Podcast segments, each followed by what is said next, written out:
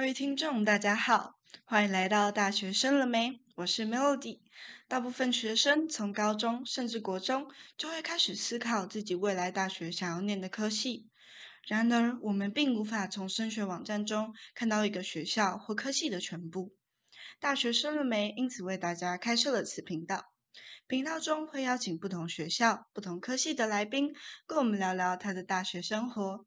让我们欢迎这一集的来宾佳恩。好，嗨，各位听众朋友好，我叫嘉恩，那现在是国中的辅导老师，二十六岁。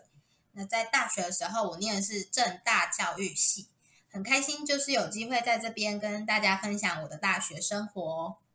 好，欢迎嘉恩。那这边呢，首先想要请嘉恩来进行分享的是，为什么当初会想要选择教育系？然后这是不是你的第一志愿？这样？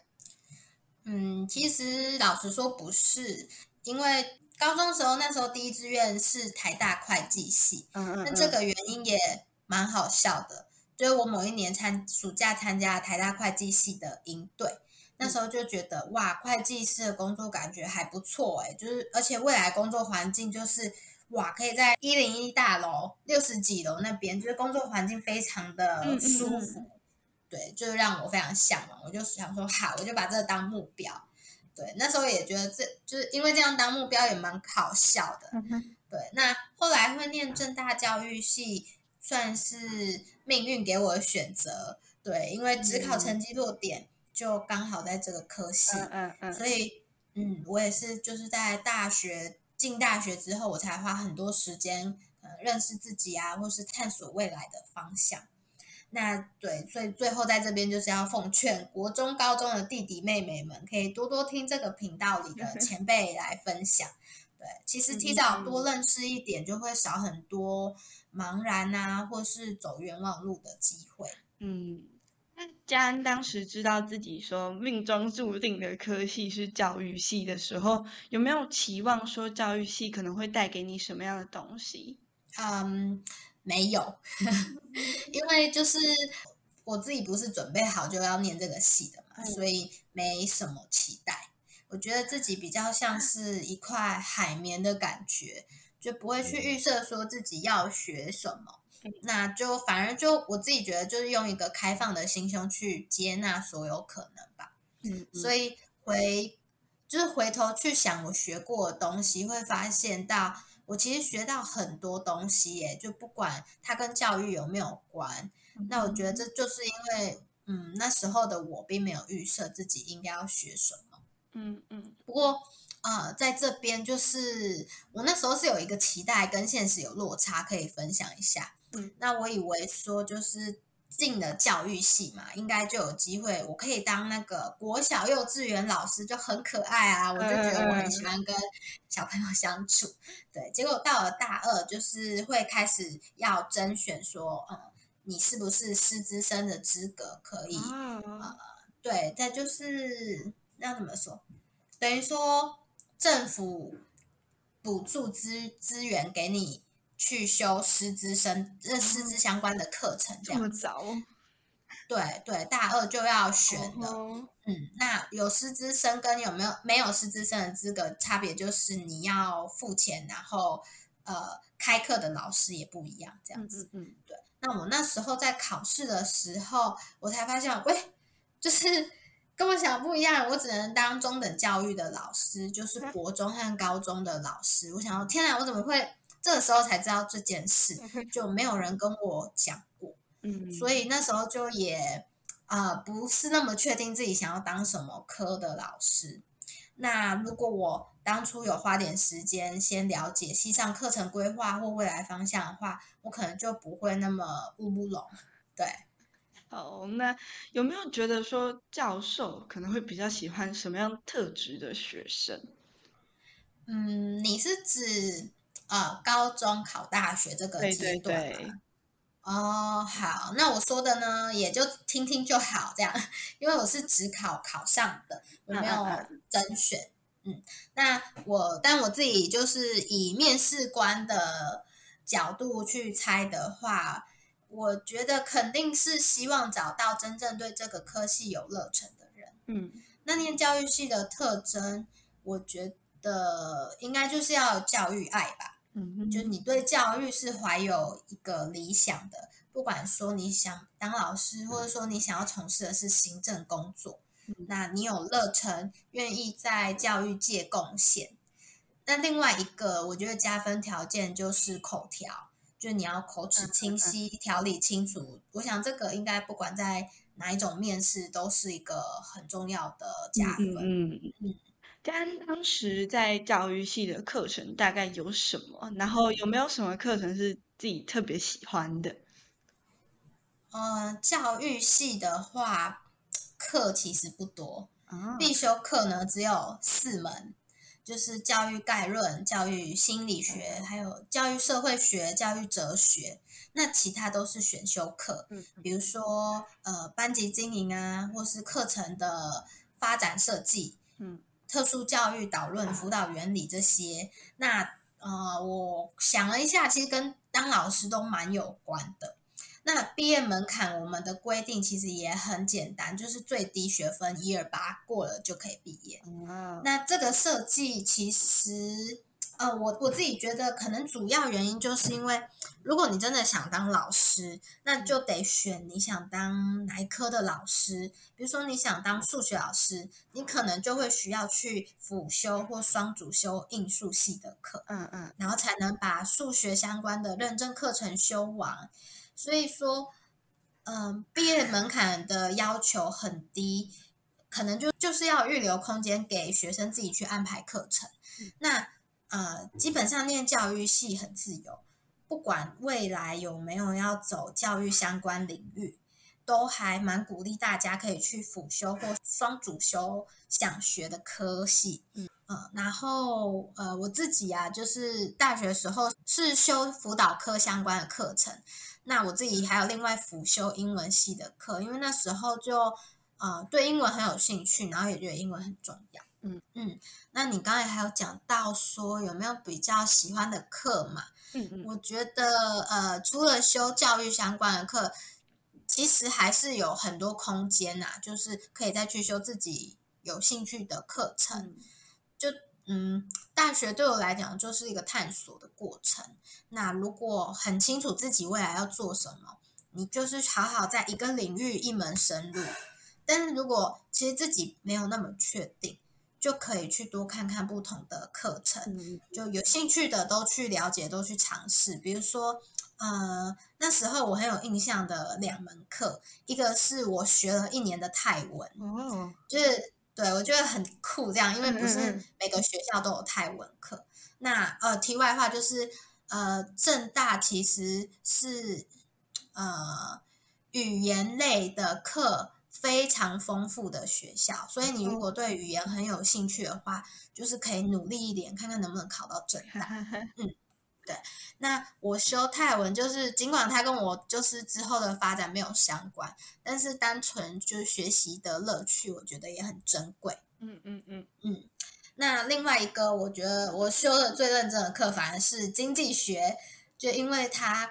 我不熟悉，然后又是念原文书，所以花了很多时间去理解它。嗯，那其实现在也是对我来说还是有帮助的。就是我现在在学投资理财上面，我觉得基础上多少都有关系。嗯嗯嗯。那像刚刚提到，就是呃，毕业的门槛低，可能是要留给辅修这件事情，我就觉得蛮有特色的。那我想要再更深入的问一下，就是。教育系有没有什么比较特别的活动？活动吗？呃，就撇开那些每个科系都会有的一些系上活动，嗯，我想可以介绍，应该是，呃，我们会办营队给小孩，就是每对对每年那个寒假，对寒假我们会办免费的营队，然后会去选择台湾的偏乡。可能某间小学，然后还有国中，就我们有分两个营队这样。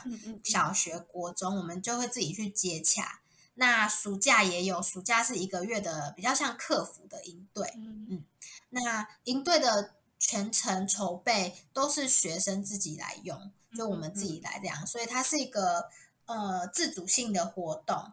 但虽然说是学生自己来，其实我们。还蛮扎实的在准备，嗯呃，就是都会有学长姐带学弟妹，然后一届一届传承下去，这是我们系上的传统。嗯，那在这个影队里面，其实可以学到非常多的东西，不管是说练习写教案、教课啊，或是带活动啊，团队合作啊，沟通很多很多，就也是一个很好的机会，可以跟同学们变得很好。去带营队的经验中，有没有什么让你觉得最难忘的事情？如果认真回想的话，老实说，每个过程都很难忘。嗯嗯嗯，对，就是比如说我，呃，突然想起来，就是第二年的时候，我们是去花莲的一间小学，然后那时候刚好非常冷，然后但是那边的热水不够，我忘记是呃没有热水还是不够，总之就是很冷很冷的天气，然后你知道晚晚上我们晚上才有空去洗澡，晚上那个洗冷水澡，就是我记得那时候就是大家都很崩溃，然后。我好像还感冒吧，对，那然后总之就是，呃，我们是整个营队是五天这样，但是前后还有筹备，所以一个礼拜的时间，比平常自己的生活是辛苦非常多的，嗯，会有很多很多不方便，但是就是也会特别的有趣跟难忘，比如说我就会很记得，大家虽然白天跟小孩相处。一整天就是已经耗尽体力，累到不行这样。然后，但是到了放学跟他们说拜拜，然后一看到零食之后，大家就会瞬间精神就又来这样。嗯，然后我们就会一边吃零食啊，一边分享说白天可能带活动、上课时候和小孩相处的一些过程，那是我们都觉得最开心的时候。嗯嗯嗯。在带营队的过程中，有没有什么是你觉得最有收获的？最有收获吗？嗯，应该是被训练怎么样写出一份好的教案啊。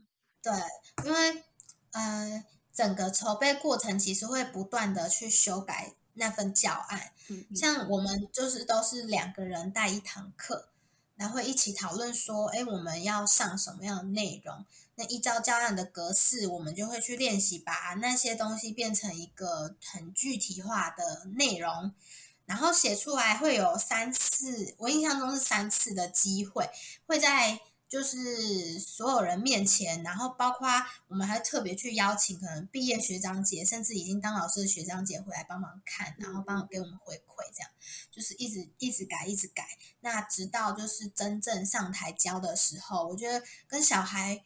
互动真的去教的时候，又是另外一种挑战，所以嗯，学到非常多东西。除了营队的活动，嘉恩在大学期间，他有没有什么你觉得比较特别的经历？经历，呃，我就边讲边分享，这样有点杂。那我没有参加系学会。可是，就是有兴趣的系上活动，我就会参加这样子。嗯嗯。比如说，我那时候有帮忙做细刊，嗯嗯，然后细刊我是美编，所以就会顺便就可以自己学会很多的美编软体，比如说 Photoshop 啊、InDesign 啊等等的。嗯嗯嗯。那我也有就是打戏上的排球队，然后或是说办过送旧活动。当总招就练习当一个领导者的经验，我觉得这是一个很难忘的经验。这样，那其他的校内活动，我比较深入的体验应该是崇德社，就是他开启我了如何当一个厨师的大门。对，那校外的话呢，我觉得特别的应该是报名张老师义务张老师的培训，那是一个非常扎实的实务经验。嗯嗯嗯嗯，那像是细刊这种，是他会去做招生吗？呃，就像大学就是系上固定会有的一些活动很多嘛，那大家可能就是会利用，呃，比如说系学会可能一些召集大家的一些时间，然后就一次宣传啊，比如说可能是新生。那个叫迎新，好了，嗯嗯嗯迎新可能就会介绍说，哎，系上有哪些组织啊，哪些活动这样，然后就一个一个出来介绍跟宣传嘛。嗯对，那或是说学长姐可能就会去看学弟妹的必修课是什么，那就会嗯在必修课的时间，然后下课的时候就进到教室跟大家哦宣传，对，蛮可爱的。所以崇德社是嗯，练厨艺的，也不能这样讲啊。崇德社它，嗯、比较像是自工自工类型嗯的社团，嗯嗯对，所以比如说我们可能会去，也是会去附近的学校，比如说带读经啊，或者是我们自己也会办很多，一般社团会有活动这样。那我觉得崇德社比较跟别的比较不一样，就是我们会轮流当厨师，然后每每天的中餐跟晚餐会排班。然后，然后就是厨师就是得去煮那一天那一餐嘛，然后哦也不知道谁会来吃，就是有空的人就来吃这样子。嗯嗯对，嗯所以这是一个很酷的过程。最后就是那个义务张老师那边的培训是什么样的体验呢、嗯，我不知道大家知不知道义务张老师在干嘛？是那个打电话过去的那个？对对，嗯你有打嗯过吗？没有没有没有，哦，好，但是那就是那个心情不好，你又找不到适合的人可以说的时候，可以打电话的那个张老师。嗯对那义务张老师的培训是很扎实的，怎么说？就是他在培训这些接线人员的时候，他会有非常多的筛选和训练。嗯，在报名的阶段，他就会先筛选适合的人才进入培训。那培训分三个阶段，我简单介绍一下，就是像第一个阶段呢，就是会有很多的辅导心理相关理论，然后也会有很多自我探索活动。那到第二个阶段呢，就比较是实物上的练习，练习怎么样用同理心去回应别人，然后还有一些主题性的理论补充。那第三到了第三阶段，就是开始练习接电话。嗯那会有一个模拟的，已经是一张的人，他会打电话来，我们就是练习去回应这样子。嗯嗯嗯然后就是第三个阶段，如果你也顺利完成的话，就会有一个口试，再做最后一次的筛选。如果这个阶段都过了，才可以当上义义务张老师。哦那义务张老师他就是你可以找你自己有空固定的时间排班去那边当志工。所以说，呃，如果大家对心理辅导很有兴趣啊，甚至你真的希望自己可以尽自己的力量去帮助别人，那我觉得义务张老师会是很棒的选择。那我也很感谢说，就是张老师机构给我那时候给我很多的学习和经验。我猜就是我可以顺利考上老师，应该有很大一部分必须感谢张老师。对，好，我想要问一个，好，我不知道这能不能放进去的，我想要问就是 就是张老师那边的电话的频率到底就是高不高？因为我觉得很多人会嗯不敢打，不敢打的人，呃、那我们反过来想好了。嗯真的会去打的人，肯定就是已经真的觉得不知道自己该怎么办了。嗯哼，哦或是说他哦可。能自己从以前就有一些呃受过辅导的经验，比如说可能在学校是辅导老。师，对，或者说可能他家有一些状况，其实就有一些社工介入的话，他其实是有那个辅导经验，那可能就也会去引导他，告诉他说他可以去试试看这样子。嗯嗯嗯嗯对，所以你说频率高不高？因为我后来没有真的当上义务张老师，啊，所以我不确定，应该说那个状况都很不一定吧。可能有时候电话都还好，你嗯接的 case 也都不太严重。那有时候你可能遇到一个急案好了，比如说他可能就是已经在生命的，就是最后再决定他到底。要不要继续活下去的那个时候的时候，嗯嗯对你，你可能那一天就是只接这一通电话，你也会觉得就是非常耗能，对，所以这个不太一定。啊哈，好，那回到教育系，家人有没有觉得读教育系之后有没有什么样的优势？不管是在职场就业上，还是在未来人生道路上边？嗯，这个问题是个很好的问题，就是，呃，老实说，我不知道该怎么说会是比较好的。就我老实说，我自己觉得读教育系，它其实我接下来讲讲的东西是它的优势，也是它的劣势。嗯哼，那就是教育系给我们很多的空间。我刚刚有讲，那往坏处想，你会觉得哦，这科系怎么好像没有学到什么东西，然后很像就觉得哦，好废哦，拜托不要去选教育系这样子。嗯可能有人是这样想的。那往好处想的话，就是如果自己在大学期间是可以好好安排时间，然后把你觉得重要的课，每一次你都认真去学，然后认真去准备每次的报告和心得，其实我自己觉得会有很多收获。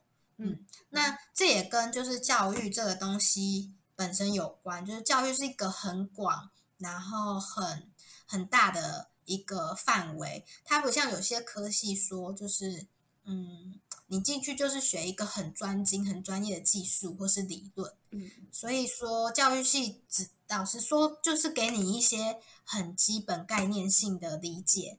那我觉得更重要的是，就是他给我们很多空间嘛。那我我就有机会去培养自己可能比较深厚的一些呃内涵啊，或是想法。那我觉得这个戏就是给我们很多时间空间去尝试、去发挥创意。嗯嗯嗯，那有提到说很多空间去发挥创意，有没有什么样的例子可以做分享？嗯，比如说，呃，我们的课就是几乎都是报告和心得来呈现，就不像有些可能都是一直在考试这样，我们都是报告心得。那基本上就是光是上课就有很多机会发挥创意，不管是就是内容或是形式上的呈现，或是你说做 PPT 的技巧、表达能力这些，呃。就常常我都可以从同学的报告里面得到很多的惊喜。我自己觉得，呃，光是上课就有一些课都蛮好玩的。嗯嗯嗯，那但这个东西我觉得是相对的，意思就是说，呃，你自己愿意花多少时间在上面，你就会有多少的成就。那以整体氛围来讲，好，如果这个团体里面有更多人愿意投入去努力的时候，自然整个系上氛围，或者说这堂课的氛围也会是比较认真投入的。嗯嗯，那所以不管我自己觉得，不管在课堂或是活动，比如说像我之前分享的那个营队活动，好了，那是一个从零到有的过程嘛，所以里面其实全部都是我们的创意啊。就它可能会是我们自己发想出来的课，或是自己发明的活动，然后意外的就得到了，哎，小孩子就超喜欢的这样，那就是这些呃经验，其实都会让我们蛮有成就感的。嗯嗯嗯。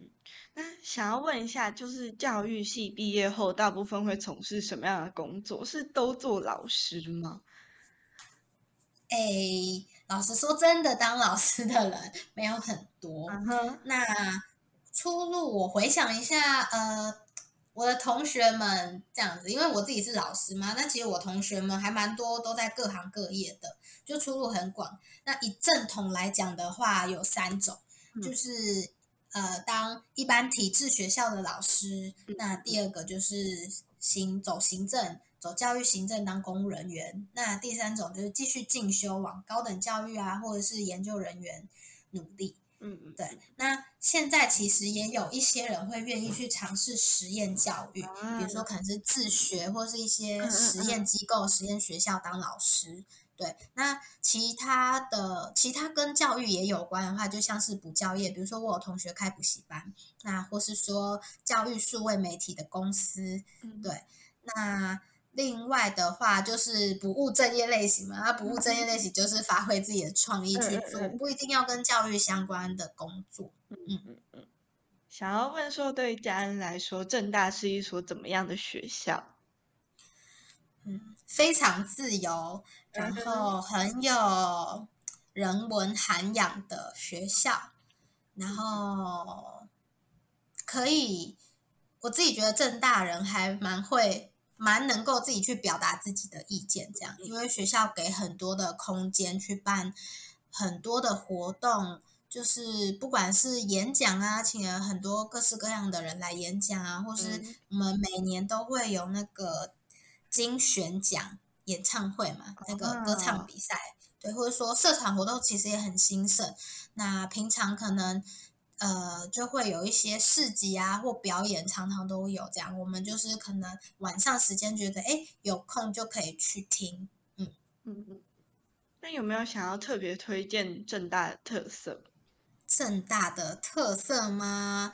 环境非常舒适，非常漂亮吧。就是不那个自然环境，因为正大其实就是盖刮了一一座山的感觉。对，就是山下的山下的一些课也有，然后也有一些课你可能在山腰上，或者是你住在山上的宿舍这样子。对，所以你就是在一个自然环境里读书，然后。